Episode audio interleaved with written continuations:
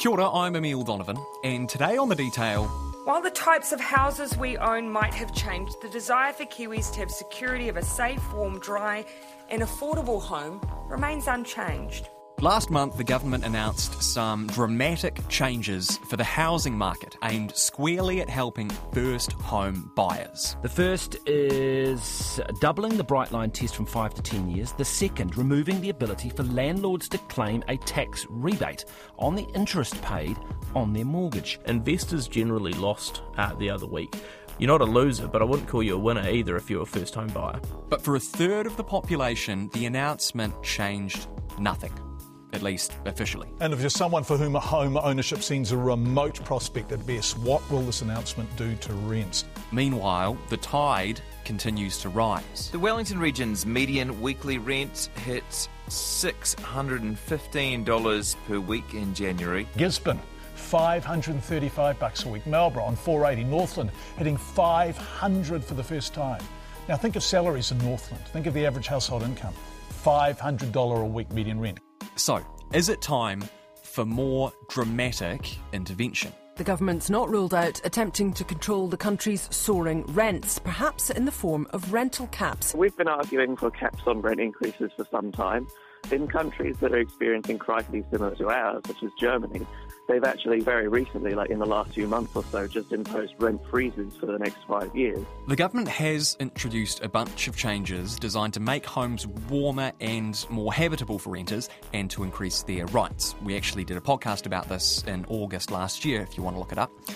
Among those changes, rents can now only be increased once a year, but there's no rule on how much they can go up by. There's anecdotal evidence, though, that this swinging the balance towards tenants has caused some landlords to sell up and others to hike rents ahead of the changes which came into effect in February.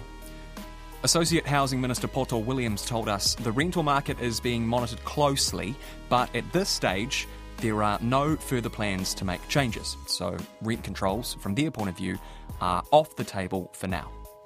However, as we've just heard, there is a clamour of voices for something to be done, and the issue is still worth taking a look at. So that's what we're doing today with economist Brad Olson.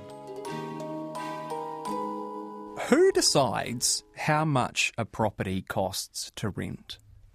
Well, the market decides overall. Important to realise that the market sets where all of the properties go in terms of pricing, in terms of if they're rented, uh, if they're sitting there idle, if someone's going to buy them, if they're going to get demolished and something else built on them.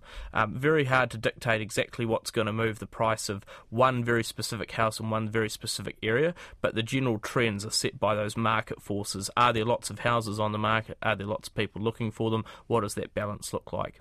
Last week, I think it was last week, maybe it was the week before. Anyway, um, the government unveiled a suite of changes to housing policy, which, I mean, ostensibly these were kind of aimed at making life easier for first home buyers and, well, kind of making life more difficult for speculators. Well, that might be how uh, you know some quarters, including the government, might be putting it. I wouldn't put it quite so um, eloquently, perhaps.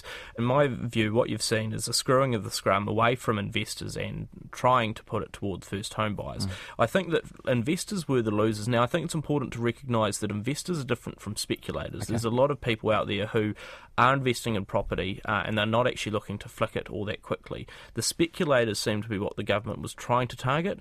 Um, they sort of took the sledgehammer approach and decided to hit all the investors. So if if you want a winners and losers list, investors generally lost uh, the other week. I wouldn't, wouldn't say first home buyers won. Um, I've ne- I've spoken to a lot of first home buyers in the last two weeks since that announcement, and not one of them has said, "Wow, housing is so much easier for me to get into." I have heard a lot of investors say, "Crikey, this has changed the financials quite a bit." So it's it's made it harder on one leg. But the other one hasn't necessarily become better. It just didn't get smacked. So I mean, you, you're not you're not a loser, but I wouldn't call you a winner hmm. either if you're a first home buyer.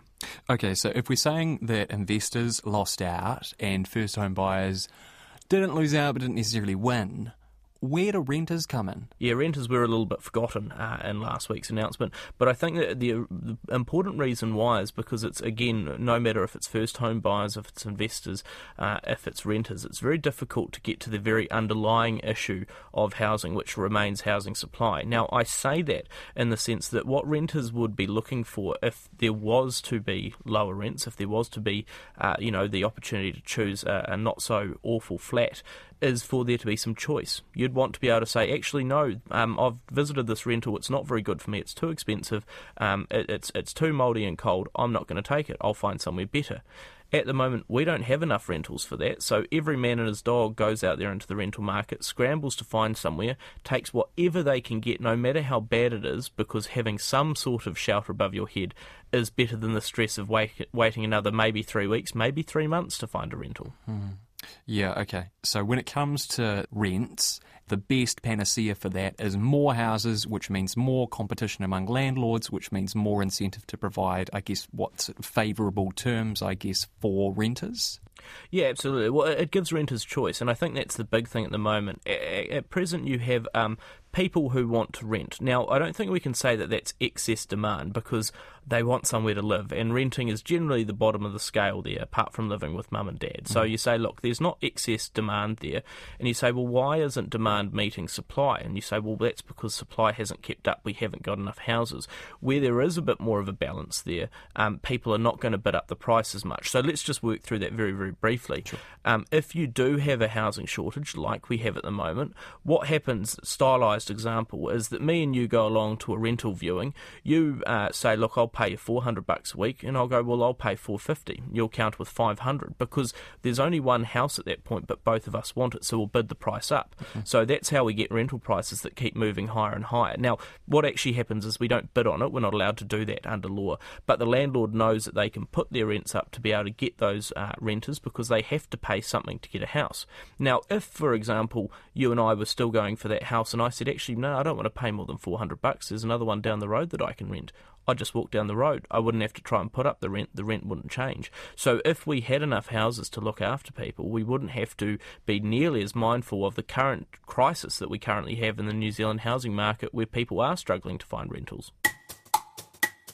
Data from Tenancy Services shows the median price of a rental has risen 60% in the past decade, from about 300 bucks in 2010 to 480 in 2020. Meanwhile, median weekly earnings have risen from about $780 in 2010 to 1,016 in 2019. That's a rise of about 30%. And this means median rents have risen at twice the rate of median incomes over the past decade. So, how do you bring rental prices down, or at least stem this increase? Brad Olson's talking supply, supply, supply, and you know, he's right. The more houses you have, the more options renters have, the more competition there is among landlords, the lower the prices. But, I mean, is anyone else getting just a little sick of hearing supply when we're talking about relieving the pressure on the housing market? You know, building houses takes ages. The country's short of builders. It's going to be years until supply increases to the point where it'll make a meaningful difference. And in the meantime, the problems are getting pretty acute.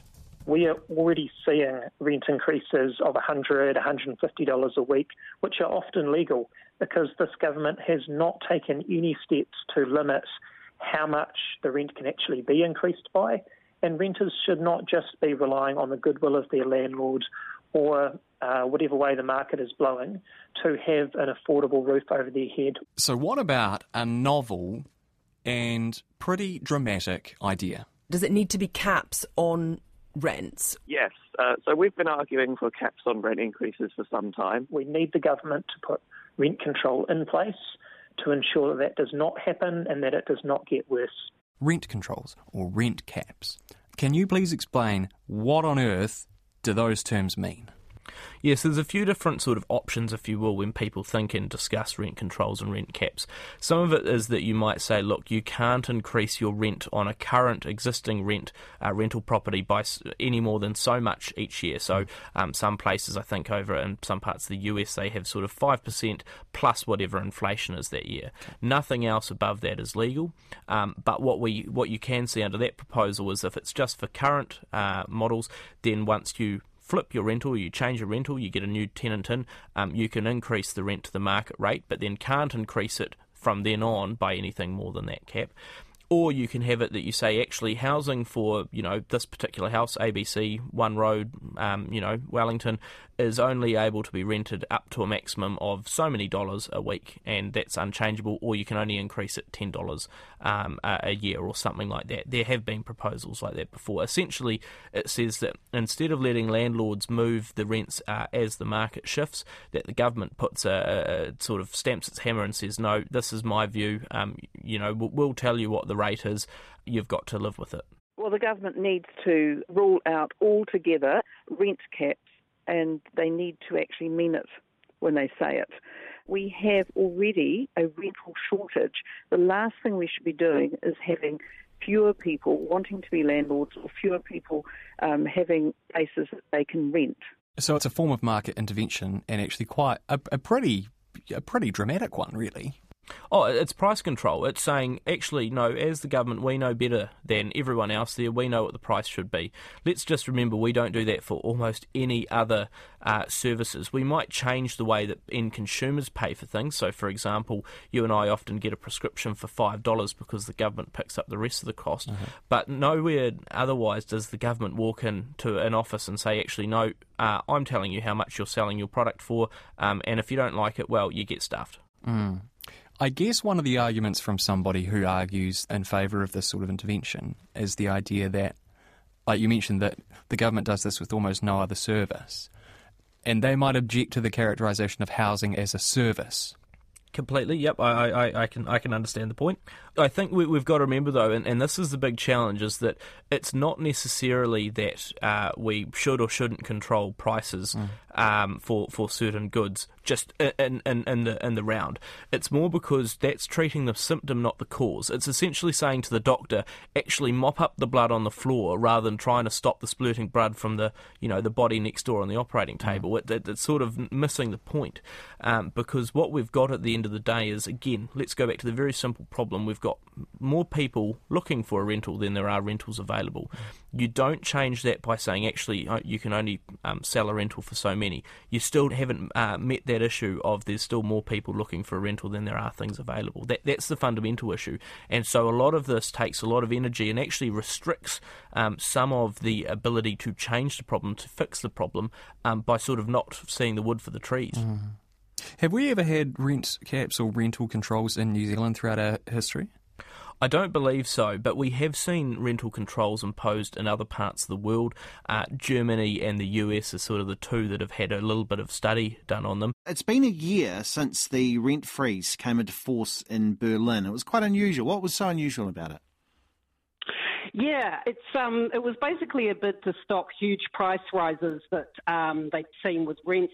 There'd been protests about it, and so in last February, the state government there introduced a five-year rent freeze and that covered 1.5 million flats. Now, that was stage one, but the second stage, which came in um, last November after a court battle with landlords, actually had that landlords must lower rents on flats if they were deemed to be more than 20% above a standard limit. So what's unique about this is that even if tenants had signed a rental contract agreeing to the rent, they could now force their landlords, yeah, you heard correctly, force their landlords to lower it and claim the money back. Prices have definitely come down. I think one online property portal found that the average Berlin uh, rent fell by nearly 8% in the last year. But supply also plunged because many people are staying put. Landlords, of course, you wouldn't be surprised about this, Nathan. They're not very happy. They say that it's basically putting off much needed investment and that because this affects, this only affects pre 2014 buildings, there's no incentive to renovate older buildings because uh, landlords won't be able to claim it back through rent increases recent uh, changes in Germany have seen the number of rentals available or rental ads available on the market plummet by half.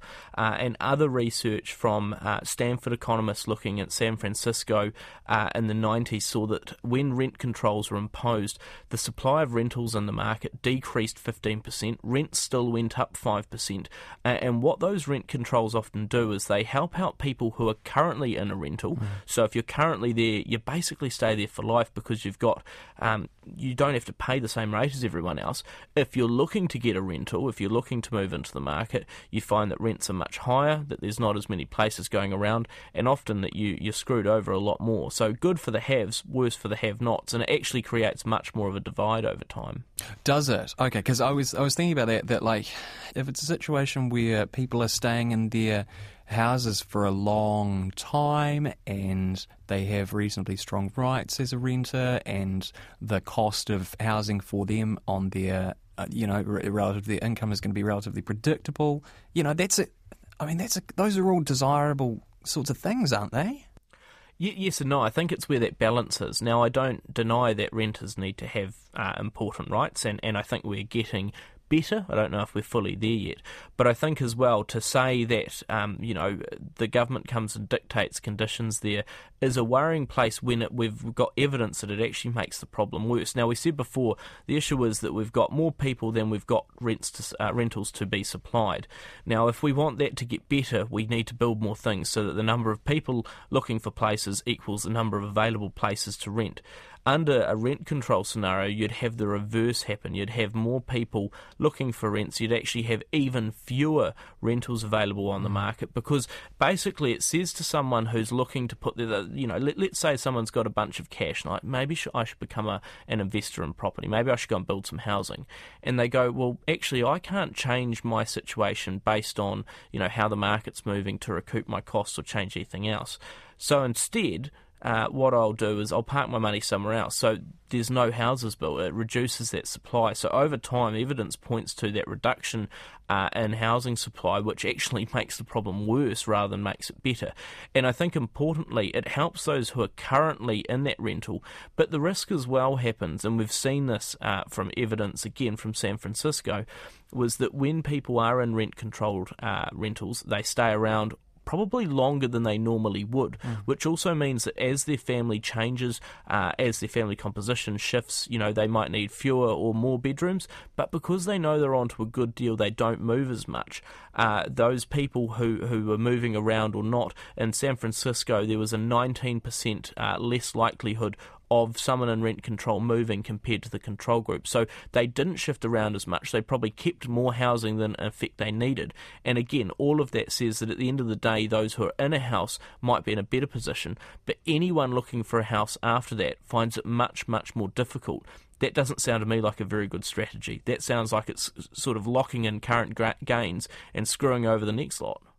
Wouldn't that also incentivise new builds? Because it, uh, my understanding of the situation in Germany is that um, these rent controls exist for pre existing homes but don't apply to new builds. And so, if you're a property uh, developer and you do want to be seeing more of a return or a return beyond, you know, the rent controls in the district that you have land in or whatever, building a new house enables you to sort of bypass those those caps, right? Yep, that's certainly part of it. We we often, um, almost always, see exemptions for, for new builds, which, like you say, does incentivise it. A few p- parts to unpack there. One is that in New Zealand, uh, at the moment, we still find it very difficult to expand supply quickly. So, what you might have in effect if you put in, say, rent controls in New Zealand, uh, is that you'd have sort of people who are finding it difficult to get into rentals and not necessarily that same change in terms of people putting their money into new builds because even if they could, no one can find a builder at the moment. So you'd still have the, the issue that you're sort of restricting supply without the ability, so supply overall, without the ability to actually make some of those new build units. What we've also seen though as well is that because of those changes, because landlords know or, or investors know they can't make as much money as they otherwise would on rentals, the, the buildings that they often create are not necessarily uh, for renters, and so they're much more for first home buyers. Now, that's good on one hand. It says, look, let's increase first home buyer supply. But what we often see from the studies is that the increase in first homes coming through are for those who are much more affluent. They've got more cash, and so that means that it's good for the haves, and again, for those on the lower end of the rental market, locks them out further because it's not just new supply, it's new supply for a certain group. Mm. And so that shift over time is actually quite concerning uh, when it again might quite well lock out some of those groups uh, who are needing rentals just as much.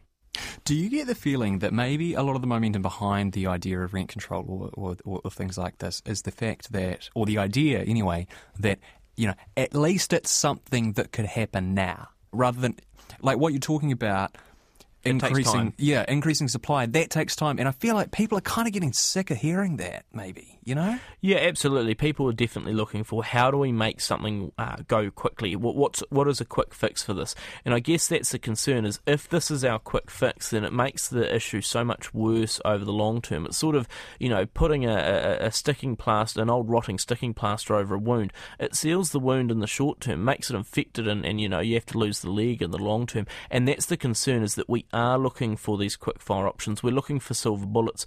And look, if we're going to let an issue build up over 30, 40 years, uh, it's not going to be a quick one to solve. And, and I know that's not what anyone wants to hear, but that is the reality of it that we can't build a huge amount more quickly at the moment. And so to unwind 30 or 40 years of underinvestment and lack of activity uh, will take a little bit longer than we hope.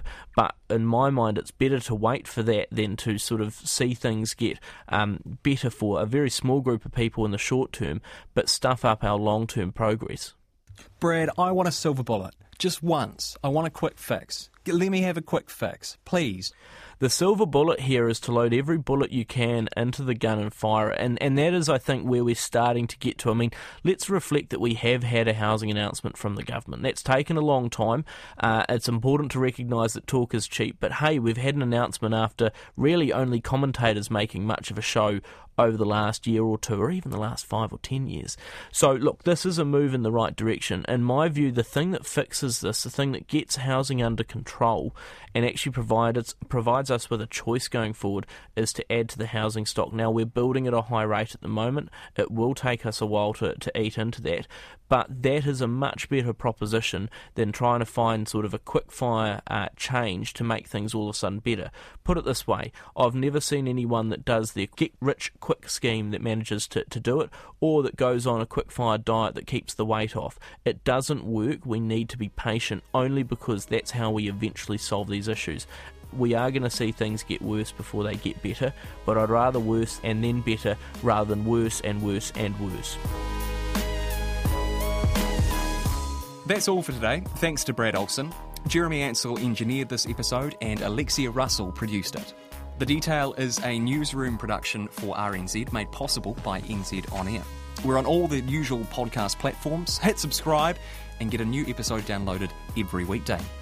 If you're an Apple user, please give us a rating. It helps others to find us too. And you can also listen on the RNZ Newsroom or Stuff websites. I'm Emile Donovan. Mā wā.